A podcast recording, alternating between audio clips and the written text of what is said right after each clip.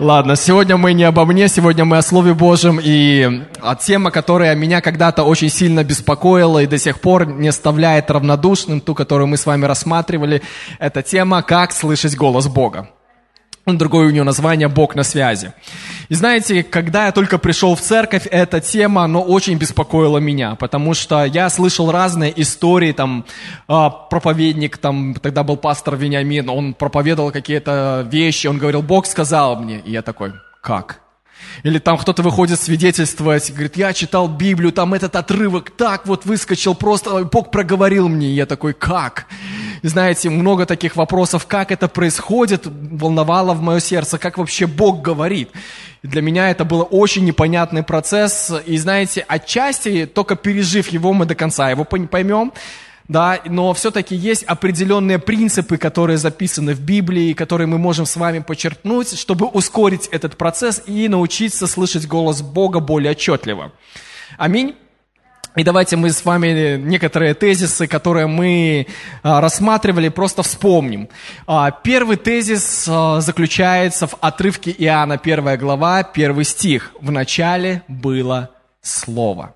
И вот в нашей жизни все хорошее начинается именно со Слова Бога. И даже хождение с Богом начинается с Его Слова. Процесс слышания или коммуникации с Ним начинается с этого Слова. Вся Вселенная, она была создана Его Словом. Бог сказал когда-то, пусть будет так, оно стало так. И это произошло через Слово. Знаете, мы с вами... Э, существа, можем так сказать, творенные, мы живем с вами и в материальном мире, и в духовном одновременно. Знаете, и на, и раньше у меня такое было впечатление, может быть, у вас и сейчас до сих пор такое, что мы, знаете, живем в материальном мире и иногда заглядываем в духовный, там что-то получаем и продолжаем жить э, в материальном. Но это не так. Мы с вами живем одновременно и в духовном мире, и в материальном мире. Бог наш Творец, Он создал и видимый мир, и невидимый мир, и это весь наш мир, в котором мы живем. А Бог является Его Творцом, и Он как бы с одной стороны, Он отделен от творения, с другой стороны, Он весь в творении, но весь видимый и невидимый мир, который мы называем духовный и материальный, является одним миром, в котором мы живем. Понимаете, да? Знаете, и меня очень так э, умиляет сейчас, когда атеисты говорят, что верующие – это ограниченные люди. У них там есть только материальный мир, относительно которого они делают выводы свои и как бы строят свою жизнь.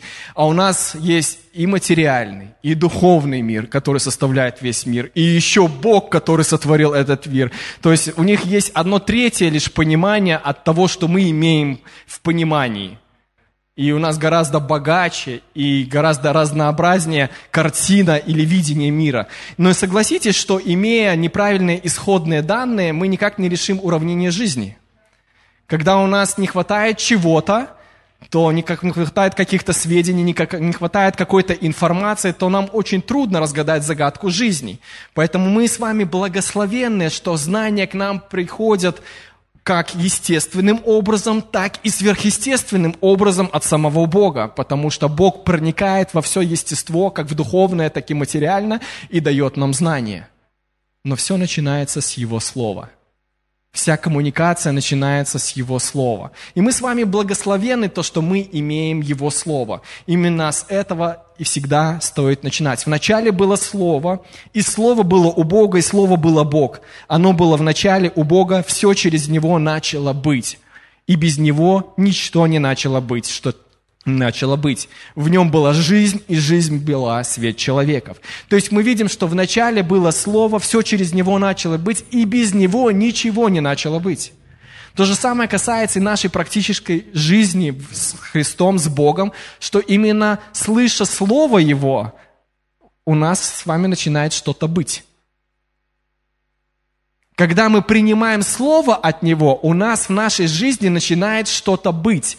До этого у нас пустота, до этого у нас есть определенная тяга, до этого у нас есть определенные вопросы, но когда Бог высвобождает в какую-то ситуацию свое Слово, с этого момента начинает что-то быть. И без этого ничто не может быть.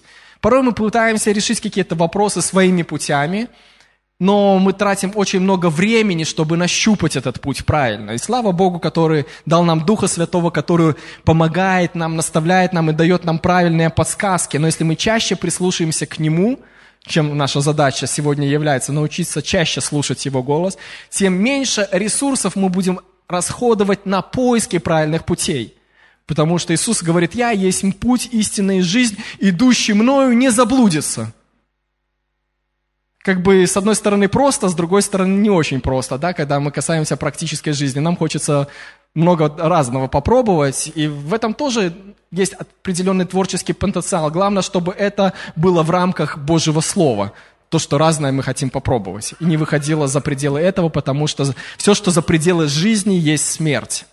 Это простая логическая... простой логический вывод. Следующий тезис, о котором мы с вами а, говорили, о том, что каждый верующий, рожденный свыше, по-другому христианин, он способен слышать Бога. Бог не отделил себя от этого мира, он, наоборот, заинтересован в том, что он сотворил, он заинтересован во всем творении, без его ведома, то есть без знания того, что происходит, не происходит ничего. Он все знает, все, что происходит. И он очень сильно хочет участвовать во всем процессе, который он сам же и создал. И он сказал, что в слове своем, что дети мои, они слышат мой голос. То есть они имеют способность слышать Творца. И давайте, чтобы не быть голословными, мы посмотрим в Писании. Это Евангелие от Иоанна, десятая глава. Я вам прочитаю с третьего по пятый стих и четырнадцатый. Евангелие от Иоанна, десятая глава, с третьего по пятый стих и четырнадцатый. «Овцы слушаются голоса его, и он зовет своих овец по имени и выводит их. И когда выведет своих овец, идет перед ними, а овцы за ним идут, потому что знают голос его. За чужим не идут, но бегут от него, потому что не знают чужого голоса. Я есть пастырь добрый, я знаю моих, и мои знают меня». И Писание говорит о том, что здесь есть какая-то определенная коммуникация между овцами Господними и пастырем. Они знают голос его, за чужим голосом не идут, они знают его, и он знает своих. И это говорит нам о том, что мы способны с вами, когда родились свыше, слышать его голос, различать его среди разных голосов и идти за именно его, его голосом, а не чужим голосом. Я вам напомню ту историю, которую я рассказывал с вами, вам. Моя одна из первых работ была менеджер по продажам. Это были холодные звонки, это значит, я звоню незнакомым людям. Холодные звонки, это значит, ты устанавливаешь контакт, звонишь кому-то незнакомому, поэтому холодные. Друзьям звонишь, это теплые звонки называется. Позвонил другу, это теплый радушный звоночек. Вот. Были холодные звонки, и мы устанавливали ну, контакты, потом встречались с людьми на встрече, договаривались, презентовали свой продукт, и процесс происходил достаточно долго от момента старта коммуникации до момента совершения сделки. И вот в какой-то момент у меня случилась профессиональная деформация. Помните, я вам рассказывал, что я в какой-то момент перестал узнавать людей по телефону. Я только мог различать, это мужчина мне звонит или женщина. Если клиент мой не давал каких-то конкретных э, мне подсказок, фактов каких-то, которые точно идентифицировали его, я не мог узнать, кто, кто мне звонит. И вот представляете, какое мое замешательство. Он разговаривает со мной по имени-отчеству, называет там какие-то вещи, разговаривает со мной тепло и радушно, а я не могу вспомнить, кто это. И я даже по имени его не могу назвать, потому что я не понимаю, с кем разговариваю. Я понял, что пора. Значит, я уже здесь поработал достаточно, и... пора уже уходить, раз случилось такое. Но когда мне звонила жена, я всегда узнавал ее голос. Всегда.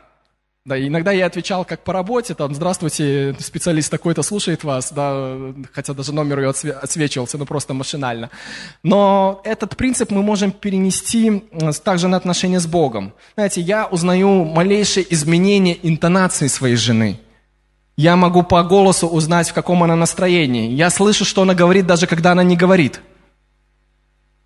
И все э, мужи могут сказать: «Амен, мы, у нас способность, есть сверхспособность слышать жену, даже когда она молчит». Вот, да. Также и в отношениях с Богом, чем, знаете, чем чаще мы общаемся с Ним, тем легче нам узнать Его голос. Даже когда Бог молчит, можно сказать, в какой-то так момент э, времени, хотя есть такие ситуации, когда Бог не говорит, это отдельная проповедь, даст Бог, мы с, с вами сможем ее тоже рассмотреть о пустынях, но сегодня этого не касается. Даже когда Бог молчит, мы все равно знаем, что Он говорит. Но для этого необходимо время проводить вместе с Ним. И первое, что мы можем делать, это читать Его Слово. Это самый основной способ, как мы можем приучить себя узнавать голос Бога. Потому что Бог говорит тем же духом Писания, которое Писание говорит к нашим сердцам. Поэтому чем чаще мы проводим время в Слове Божьем, тем легче нам будет идентифицировать, когда Бог обращается к нам. Тем легче мы можем узнать оттенки Его голоса, потому что тот же самый Дух свидетельствует Духу нашему, который говорит через Писание, Он свидетельствует и внутрь нашего сердца. Проблема в нас, что мы недостаточно времени проводим в Писании. Мы не всегда так постоянно и регулярно с Ним, поэтому нам приходится напрягаться, различать, Бог ли это говорит к нам или не Бог говорит к нам, сами мы ли придумали, или вообще кто-то подкинул эту левую мысль, и нам надо ее как бы опровергнуть. Поэтому нам с вами необходимо проводить время в Писании. И Бог говорит, знаете, я не слышал ни разу такого голоса, который там с неба звучал громогласно, как апостолу Павелу, так говорит Господь. Вот я такого не слышал.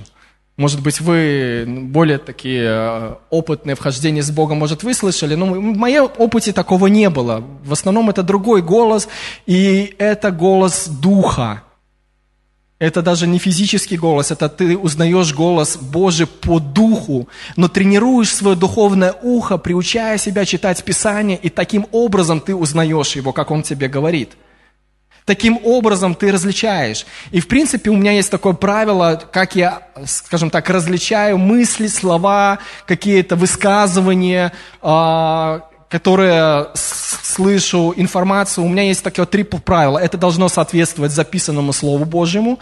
Второе, это должно соответствовать характеру Бога. И третье, это должно соответствовать Духу Писания. Потому что если один, одно из этих условий не выполняется, то это серьезный вопрос, кто это говорит. Вот, к примеру, такой же, приведу житейский пример. Кто угодно может сказать моей супруге о том, что я веду себя каким-то определенным образом. Но она, зная меня, зная, в каких я обстоятельствах веду себя таким-то, таким-то образом, для нее будет трудно поверить, что я повел себя так, или легко поверить, что я повел себя иначе. Потому что она знает меня. Когда мы знаем характер Бога, мы можем тоже знать, как Он поведет себя, потому что Бог открыл нам себя в Писании, открыл свои имена в Писании, каков Он. И зная характер Его, мы можем понимать, как Бог ведет себя. Второе, то, что Бог, Он дал нам Слово Свое. Мало того, в Псалме сто тридцать семь, два, по-моему, да? сто тридцать семь, два говорит, что Бог подчинил себя или превознес Слово Свое выше имени Своего. Вот даже подумайте, Бог превознес Слово Свое выше имени Своего. То есть, по-другому, когда Иисус говорил, я открыл имя Твое человеком, Он говорил, что я открыл личность Твою человеком. Если, а Бог говорит в Псалме сто тридцать семь, два, что Он превознес Слово Свое выше имени Своего, то есть выше Своей личности. И это говорит нам о справедливости Бога. И это говорит о том, что Бог действует в рамках того слова, которое Он оставил для нас с вами. Он сам подчинил себя, имея суверенную волю, независимость ни от кого, существуя сам в себе, Он подчинил себя своему слову. Это также доказывает тот факт, что Бог отправил Иисуса Христа на эту землю, чтобы Он умер за грехи каждого из нас, чтобы Он исполнил закон, то есть исполнил то слово, которое Он высвободил. Бог же имеет власть над всем. Написал закон, переиздал закон. Случился грех, пересотворил мир. Вселенная два ноль версия вышла. Он мог с дьяволом разобраться силой своей. С грехом разобраться силой своей. Человеком разобраться силой своей. Но поставил справедливость выше, чем своя сила. Закон выше, чем своя сила.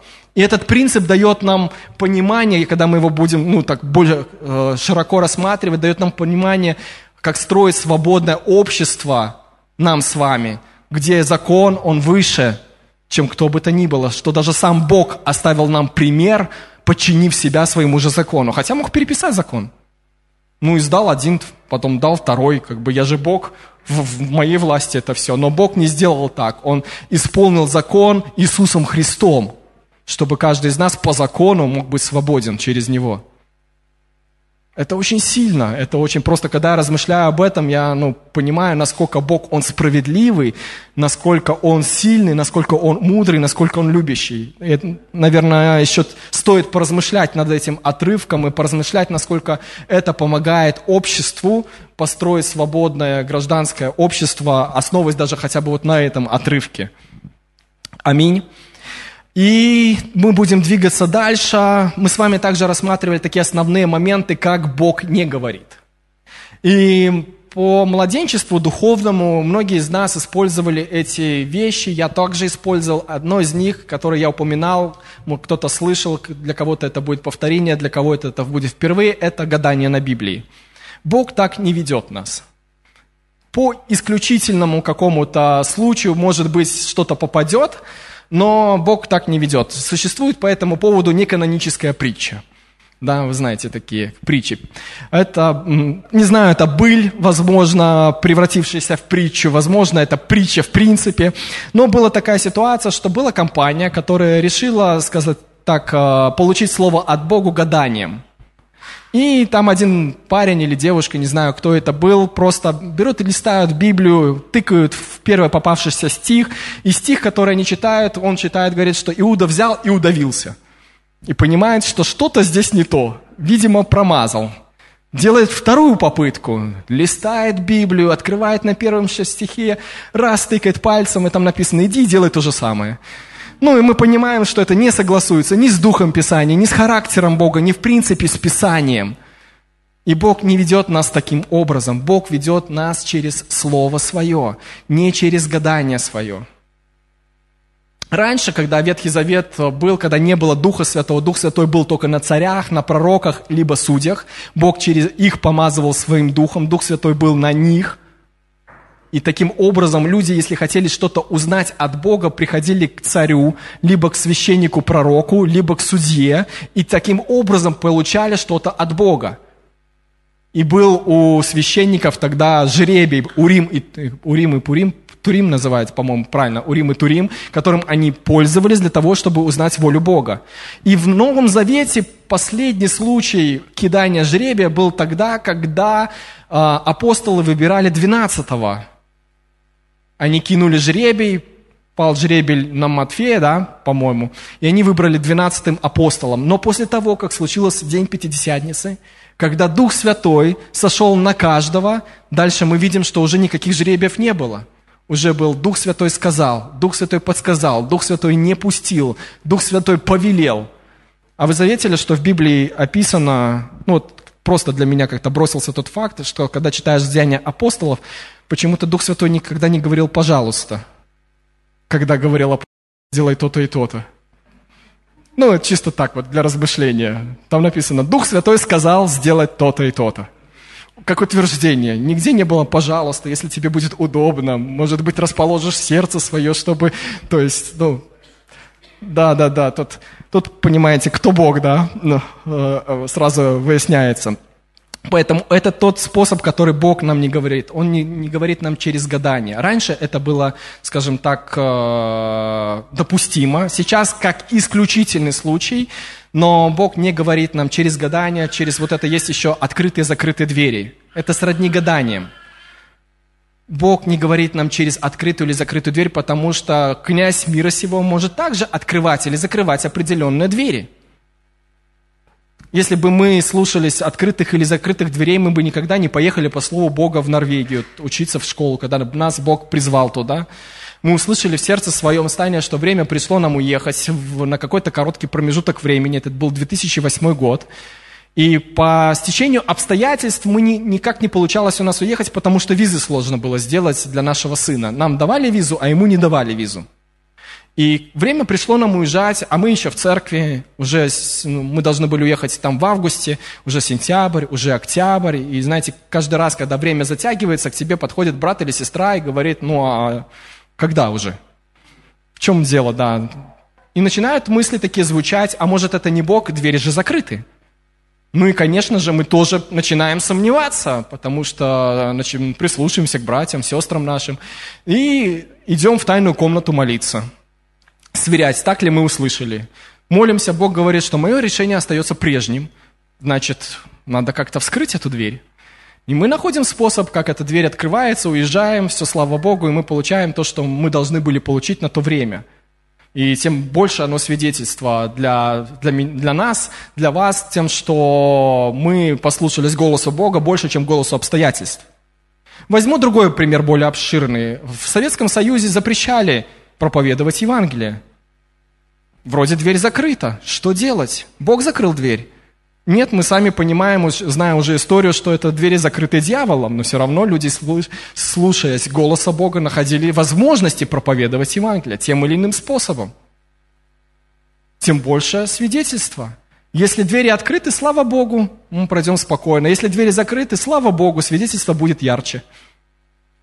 Таким образом работает Бог. Он работает, давая слово свое, по отношению к которому мы применяем веру.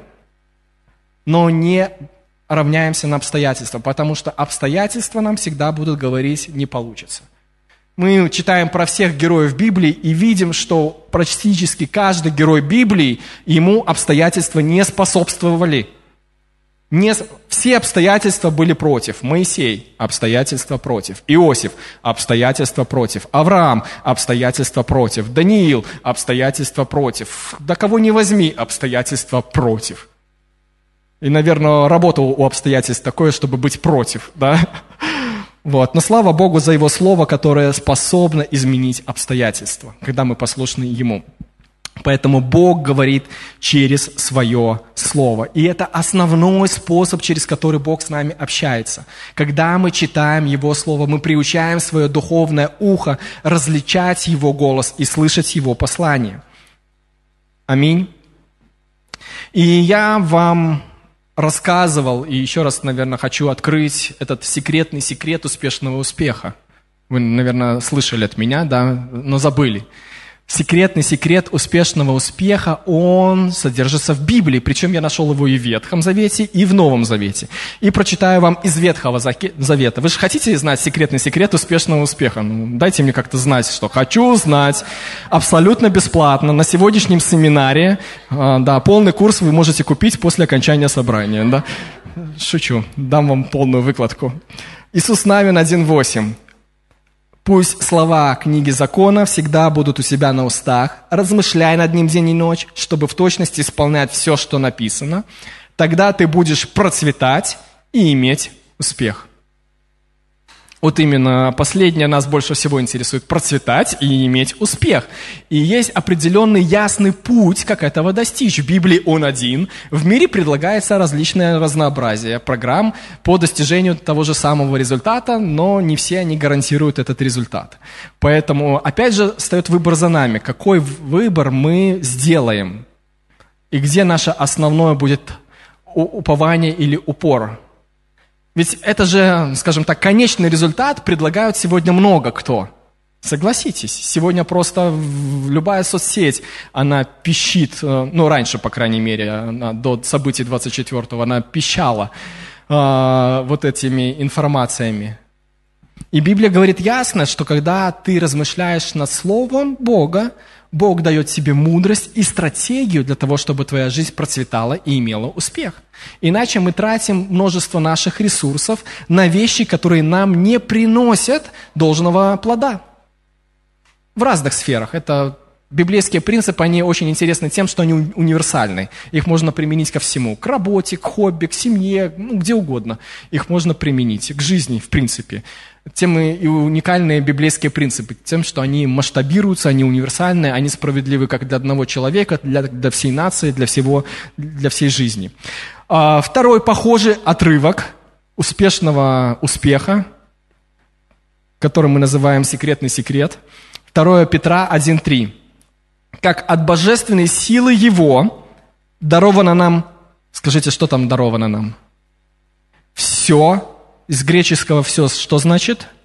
Все, все потребное для жизни и благочестия через познание призвавшего нас славою и благостью. И мы видим здесь определенный способ, через который мы получаем все потребное для жизни, для того, чтобы быть хорошим меценатом, спонсором и творить добро. Через познание. Через время, проведенное, познавая Его. Аминь. И в основном мы Бога познаем, опять же, через Его Слово. Его Слово открывает нам Его характер, Его волю, Его принципы. И знаете, часто мы, как христиане, вводим себя в заблуждение. Мы говорим, что Бог, о, вот Он суверенный, Он делает то, что хочет.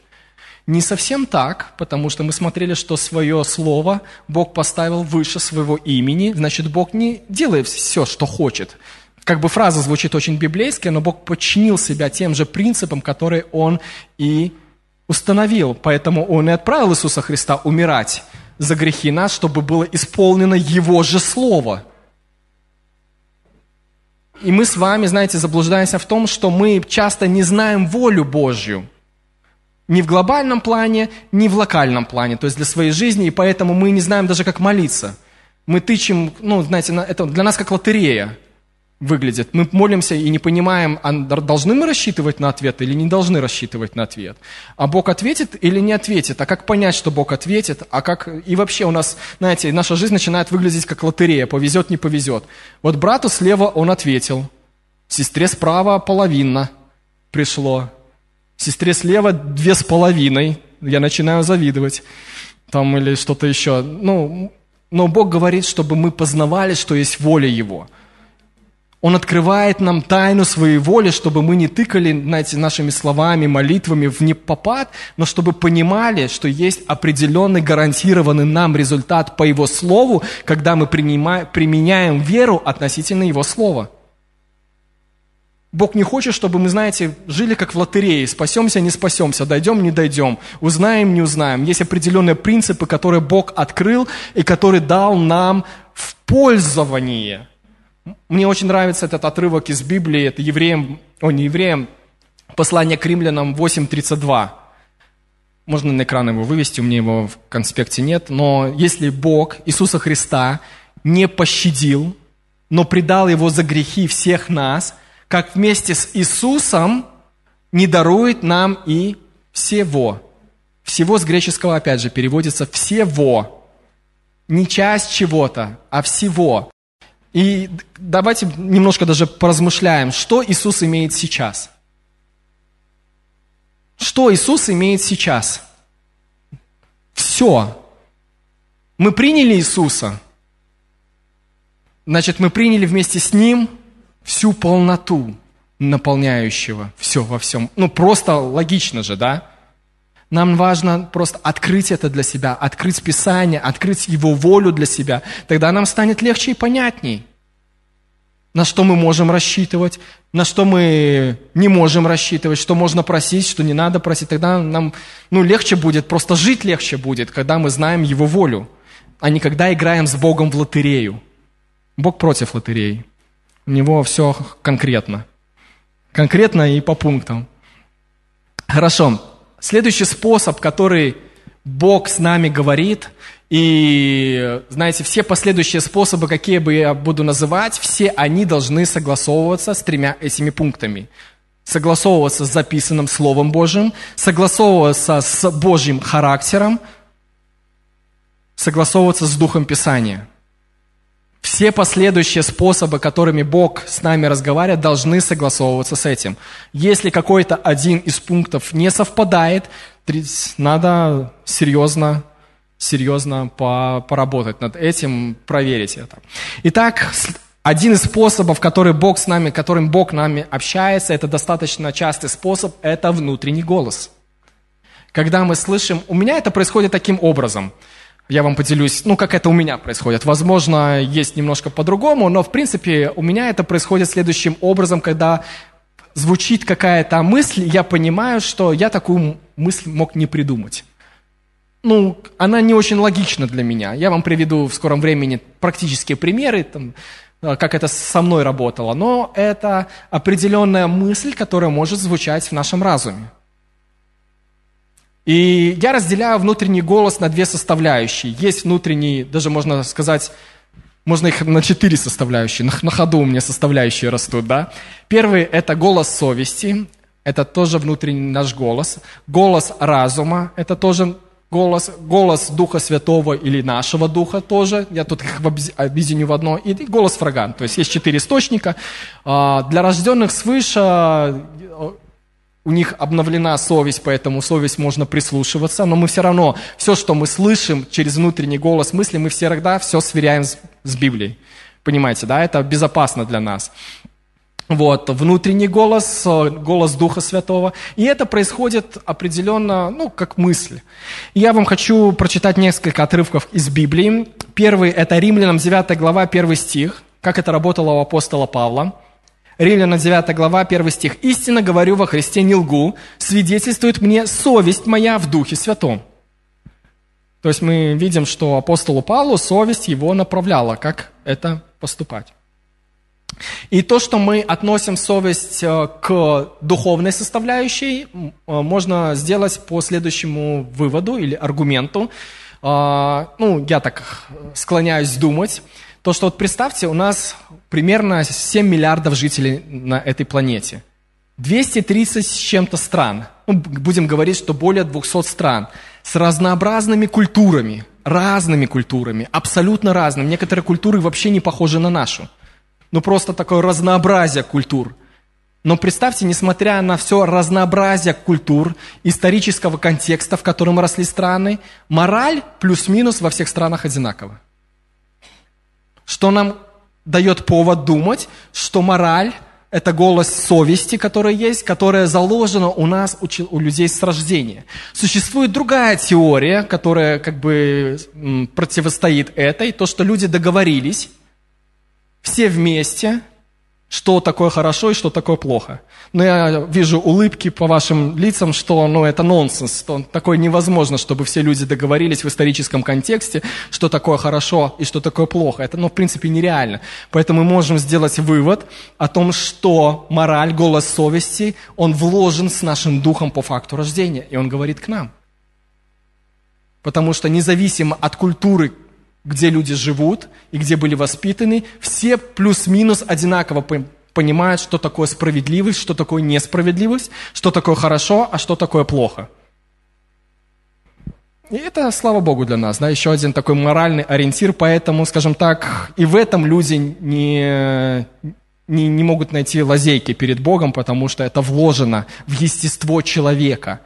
И когда человек поступает против своей совести, давайте вопросы после. Закон, да, закон сдерживает, э, не всех людей закон сдерживает. Э, и люди, поступ, когда они поступают против своей совести, они поступают против своего естества. И чем чаще они это делают, тем меньше этого голоса слышно. Ну, то же самое и с законом. Закон как бы обнажает определенные вещи и говорит, что плохо, что хорошо, но когда люди пренебрегают законом постоянно, голос перестает для них звучать так ясно. То есть для них это становится нормой жизни. Давайте дальше посмотрим отрывок из Иоанна шестнадцать тринадцать. Иоанна шестнадцать тринадцать. «Когда же придет Он, Дух истины, то наставит нас на всякую истину, и не, ибо не от себя говорить будет, но будет говорить, что услышит, и будущее возвестит вам». И тут мы видим множество слов «говорить». «Дух истины будет говорить и наставит вас». То есть Библия говорит о том, что Дух истины будет вбрасывать нас определенные идеи, мысли, будет рассказывать нам о каком-то понимании стихов, чтобы мы в полноте понимали это. Дух истины будет наставлять нас. Иоанна четырнадцатая глава, двадцать шестой стих. «Утешитель же, Дух Святой», Иоанна четырнадцать, двадцать шесть, «которого пошлет Отец во имя Мое, научит вас всему и напомнит вам все, что Я говорил вам. Святой Дух научит вас, Он напомнит вам все». Он научит и будет говорить к вам, что мы просто, ну, Библия говорит о том, что мы способны слышать. И в моей жизни, в моей практике это происходит следующим образом. Я слышу какую-то мысль. Я сверяю ее с тремя этими составляющими. Противоречит или не противоречит это характеру Бога, Его духу Писания и самому Писанию, потому что вы знаете, что если взять букву отдельно от духа, это приносит смерть. Если взять дух, но не сверять ее с буквой, то это тоже приносит перекосы. И мы, христиане, ну, часто любим перекосы, да? Нам нравятся перекосы. Ну, так получается, что прежде чем мы нащупаем баланс, мы иногда пробуем перекосы. А подлинно ли сказал Бог? Надо ж самому проверить, да? Отполировать граблями лоб. Вот. Но истина посередине, то, что нам нужен и буква, и дух вместе. Они работают в взаимосвязи, и послание, и дух. И они друг другу не противоречат. Нам надо это. И вот был такой, скажем так, такая ситуация в нашей жизни. Была одна конференция, и по обыкновению христианскому в нашей культуре мы иногда на конференциях молимся друг за друга, там, за людей, которые нуждаются в молитве. И мы с супругой молимся за одну девушку, а у меня в, в мыслях звучит такая фраза: «Тебе даны уши, чтобы слышать». Я такой как будто отступаю сам от себя со стороны, смотрю на себя и думаю: а для чего еще уши должны? Ну, как бы для меня это вообще нонсенс. Уши должны, ну, человеку даны, чтобы слышать. Ну, я в голове слышу вот такую мысль. Я немножко борюсь с этой мыслью. Проверяю ее. Раз, два, три. Вроде все нормально. Не противоречит. Решаю э, спросить у девушки. Вот я, говорю, услышал такую мысль в себе. Так ли это? Что это значит? Она говорит: о, вы знаете, у меня вот прямо сейчас воспалились две барабанные перепонки. И Бог таким образом подсказал, что, ну, надо молиться за уши, и это для нее сейчас будет ответ. Ну, просто я такую мысль не мог придумать. Для меня она просто звучит нонсенс, как бы не имеет смысла для меня. Ну, мне надо как-то другая мысль, там, более логичная, а для меня это вообще не логично, что говорит о том, что я ее сам не мог придумать. Еще одна ситуация, это были лидерские наши в Боровлянах. У меня приходит тоже простая мысль о том, что у кого-то в жизни грядут, грядут такие радикальные перемены. В этот же момент, ну, я вот просто борюсь с этой мыслью, знаете, не, не всякая мысль, ее не всякую нужно озвучивать, надо перепроверить ее, подождать, если она продолжает гореть и не противоречит ничему, вписывается во все, я беру микрофон, выхожу, начинаю молиться, в этот же момент выходит человек из комнаты в Боровлянах, наш зал, если помните. Ему поступил звонок по телефону, и ему сообщают, что они выиграли грин-карт всей семьей. И он как видит, как подтверждение для себя, теперь они шутят, что мы их в Америку отправили пророчеством просто. Ну, просто вот пророчество так совпало в этот же момент. Еще одна такая ситуация была. Я слышу просто простую мысль в своем сердце, то, что Бог хочет исцелить сердце человека. Я такой, ну, исцеление, это же вообще все по воле Бога. Прямо прямым текстом написано. Выхожу, микрофон беру и молюсь простым отрывком из, из Писания. Говорю, ну, г- говорю дословно. Я слышал, что, ну, Бог хочет исцелить чье-то сердце. Ранами Иисуса вы исцелились. Сажусь на место, ст- точнее становлюсь, поклонение идет. И сам себе думаю, ну, короче, ты помолиться не мог. Ты же, ты уже давно служишь, мог там нормально молитву произнести, там просто там хотя бы несколько предложений. Ты просто процитировал местописание, ну так себя немножко укорил за это. И знаете, что в течение двух людей подошли три человека и засвидетельствовали, что Бог их исцелил от боли в сердце. И что здесь важно? Важно быть послушным голосу Духа Святого и высвободить хотя бы что-то для того, чтобы Дух Святой начал работать. Евреям четыре шесть есть замечательный отрывок, что Слово Божие, оно живо и действенно, и острее обоюда острого меча. И вот слово «обоюда острый» в греческом используется слово «дистомос». «Ди» – это два, а «стомос» – это слово, от которого произошла стоматология. То есть «обоюда острый» имеет значение как бы в оригинале, или если вот так разбирать это слово, что-то вышедшее из двух уст. Помочь вывод сделать нам всем, да? То, что нужно, необходимо два, скажем так, источника, которые скажут то же самое слово. Бог и человек, который произнесет это слово. Тогда оно становится обоюдоострым мечом, который проникает до разделения составов и мозгов, души и духа, и судит даже помышления и намерения сердечные. В современном переводе, в моем, в современном переводе. Это значит, что Божье Слово способно проникнуть даже до самой мельчайшей, мельчайшей детали нашего ДНК и разделить даже то, что человеку сложно разделить дух и душу в своем понимании, и способно действовать там. В самую глубину сделать хирургическую операцию. Но оно должно быть высвобождено Богом и высвобождено человеком, который услышит от Бога и повторит это. И таким образом, ну, Бог действует. Еще одна такая вот тоже, расскажу историю, как Бог действует в нашей жизни именно через внутренний голос. Однажды в разговоре, знаете, с мужиками мы общались, и с мужиками иногда мы общаемся сарказмом, ну, друг друга подтрунивая. Вы знаете, эти, не совсем понятны для женщин эти разговоры, вот, но мужчинам они, в принципе, понятны. Ну, мы так, в такой культуре выросли, для нас это естественно и не обидно. Вот. И мы общаемся, так просто шутим на какие-то темы, и в какой-то момент в, в этом разговоре шуточном проскакивает мысль, которая просто врезается в мое сознание. У вас тоже наверняка были такие вот мысли. Вы слышите что-то или читаете Библию, и что-то раз просто запомнилось, врезалось. Я думаю, вот интересная мысль, потому что она требовала от меня много финансов, чтобы ее осуществить. Это просто Бог, ну, скажем так, побудил пожертвовать в одних людей очень серьезную для нашей семьи сумму. Мы такую, ну, никогда не сеяли. И я такой думаю, ну ладно, момент зафиксировал, но мысль, она возвращается. То периодически снова и снова. Я поделился с женой и успокоился, пусть теперь она думает. Думаю, нормально же, подход хороший. Вот. Вот. Жена думает, думает, тоже не успокаивается, подходит ко мне и разделяет нашу общую мысль на двоих. Теперь мы оба думаем. Вот. Ну и в какой-то момент мы решаемся вместе сделать то, что Бог к чему нас призывал. Потому что полгода мы размышляли, проверяли, Бог ли это говорит, не Бог говорит, согласуется ли со словом. Но, знаете, пожертвовать в кого-то, это согласуется со словом, очень вписывается в Божий характер и его дух. Да, просто для нас это очень... очень сложно было сделать, потому что мы такое не делали, и это, ну, очень большая сумма для нас. Но когда мы это сделали, знаете, мы испытали такую радость, такую просто, ну, хорошую, хорошую атмосферу Божию, можно сказать. Люди были просто благодарны Богу.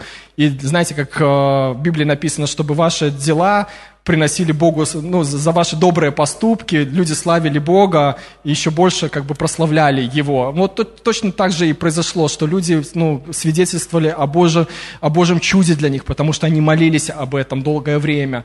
А, то есть они просто рассказывали о ком, какой Бог великий. Они стали за нас молиться каждый день, каждый раз, когда они пользуются вот этим всем. И я так понял, что лучший способ собрать молитвенных партнеров – это раздать всем деньги.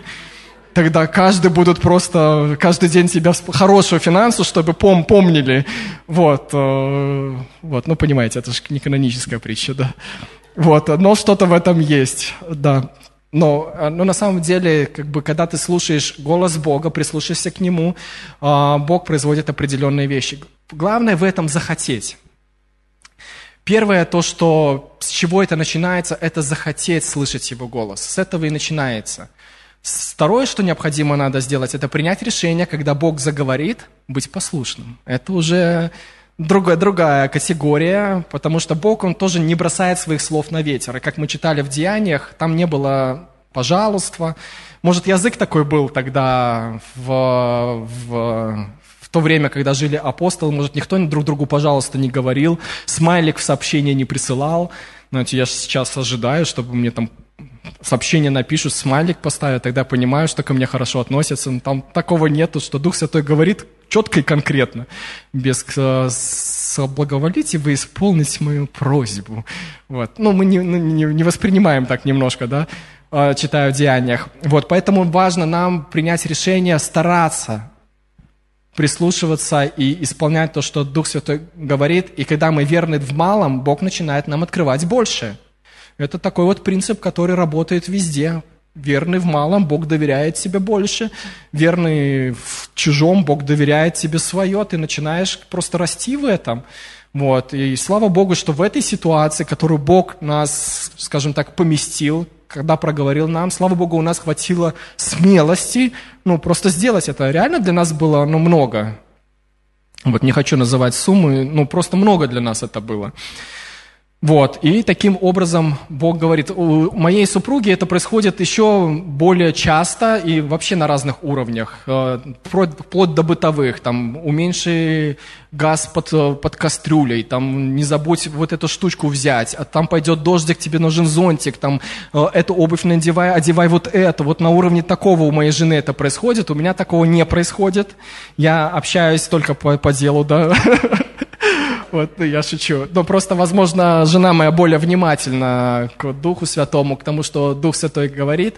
Я не, не так, может быть, внимателен в этом плане, как она. Но у нее вот это происходит даже вплоть до вот таких вот мелких деталей, вплоть до того, подготовь эту одежду или ту одежду, потому что там завтра будет что-то, что тебе понадобится. Там.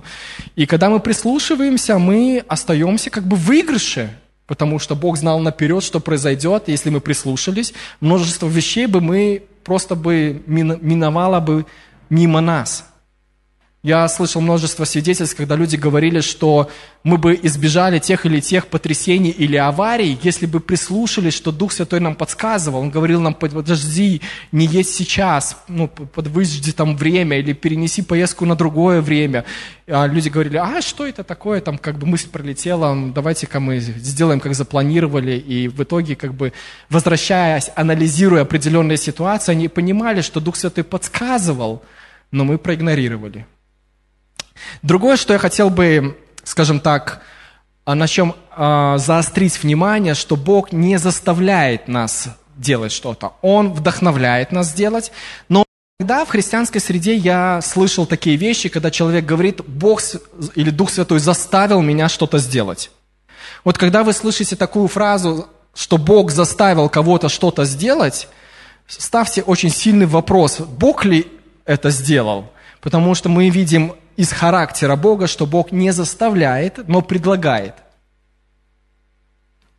Иначе бы местописание «Жизнь и смерть предлагаю тебе» звучало бы по-другому. «Я заставляю тебя выбрать жизнь». Да, и лишаю тебя силы воли, чтобы ты жизнь выбрал.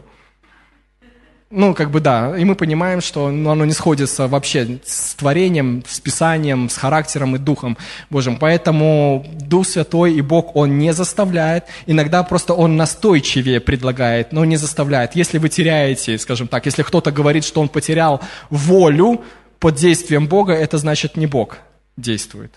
Какое бы это зрелищное э, не было свидетельство или пророчество или что-то другое, Бог действует в рамках своего слова. Тем самым мы безопасны. Хочу перейти к следующему способу, как Бог действует. Это внутреннее свидетельство. Для меня это тоже был вопрос, потому что я никогда раньше до определенного момента не переживал, как Бог говорит через внутреннее свидетельство. Я услышал, что Бог говорит также через внутреннее свидетельство. И вкратце опишу, что это. Это когда вы знаете, что вы знаете, что вы знаете. Нет логического объяснения, что вы знаете, но вы уверены внутри, что вот так надо поступить. И определенный момент времени, после того, как мы вернулись с Норвегии, у нас было три домашние группы, и мы на каждой из домашних групп изучали книгу Кеннета Хейгена «Как быть водимым Духом Божьим». И там был как раз раздел о внутреннем свидетельстве. И я думаю, опаньки, я никогда раньше не испытывал внутреннее свидетельство, что это такое. И вот однажды случилось со мной такое вот чудо. Я иду в магазин, просто иду, отправила меня жена за сметаной. Вот. Отправила, я пошел. Вот. Прихожу в магазин, делаю там покупки, беру сметану, и внутри у меня она испорчена. Я такой, опаньки, как бы сметана испорчена, что делать? Что делать? Надо на срок годности посмотреть. Смотрю на срок годности, как бы все нормально со сроком годности. Ладно, положу эту, может быть, эта плохая. Беру из холодильника другую, и у меня опять такое внутреннее свидетельство. Она испорчена. Просто знание такое вот. Я думаю, надо купить, проверить. Правильно я слышу или нет? Я покупаю эту сметану, приношу домой, мы открываем ее. Она подкисшая на самом деле была. И вот таким образом, как бы Бог первый раз проговорил, ну, что такое, ну, как внутреннее свидетельство. Это когда ты знаешь, как поступить, но не можешь объяснить, почему так поступить. Но опять же, это должно согласовываться со Словом Бога. Когда-то, ну, кому-то Бог говорит, что надо сделать именно так. Кому-то Бог говорит, что надо сделать именно по-другому. Ну, у меня не часто так Бог вел через внутреннее свидетельство, либо я не сильно много обращал на это внимание, ну, не могу много примеров вспомнить, но именно таким образом тоже Бог уйдет, когда вы становитесь уверенным в чем-то, хотя логических фактов у вас нету, чтобы объяснить это. Я не мог объяснить, что сметана испорчена, пока я ее не вскрыл. Но когда я вскрыл, у меня уже появились определенные факты, которые мог интерпретировать. Да, на самом деле так и было.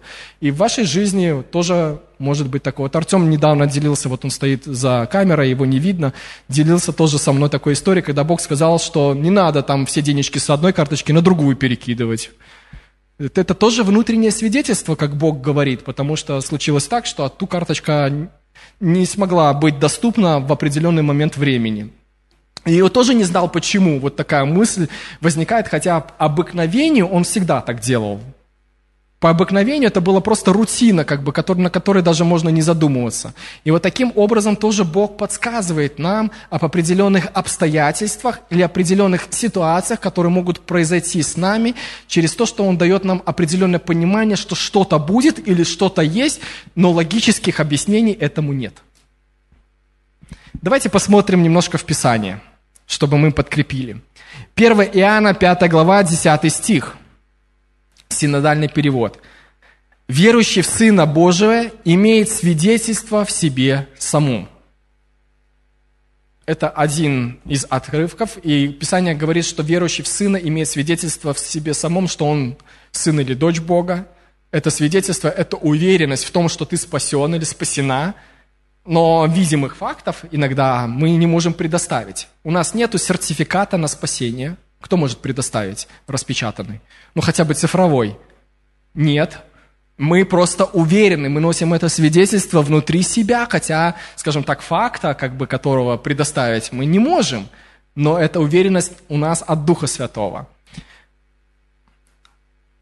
И Бог нас будет вести через, через наш дух, через свидетельство. А, тоже несколько, да, вот вспомнил. А, тоже один пример такой был. У нас на командной встрече мы тоже иногда молимся, точнее, не на, ком, на командной встрече перед началом года, мы всегда молимся за друг друга.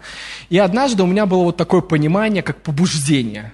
Знаете, вот есть иногда такое побуждение, тебе хочется что-то сделать. Вот в таком состоянии мы молимся, и я чувствую, что мне надо за одного человека просто стать на колени перед ним, взять его ноги и молиться за его ноги.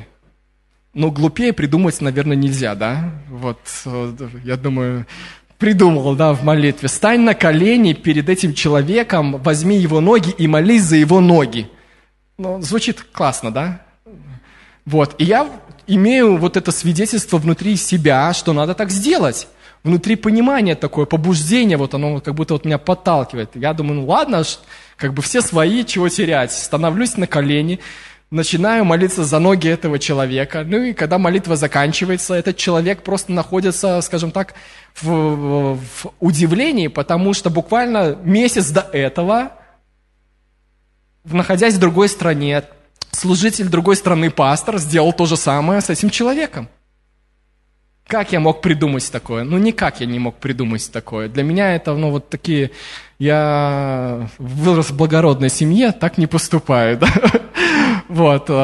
Но, ну, понимаете, что некоторые вещи, они вот для нас выглядят, ну, каким-то образом, ну, глупо, но для человека это свидетельство, потому что кто-то здесь и там сделал одинаковые вещи, находясь в разных, скажем так, географических зонах и незнакомы друг с другом. Такое только может Бог сделать.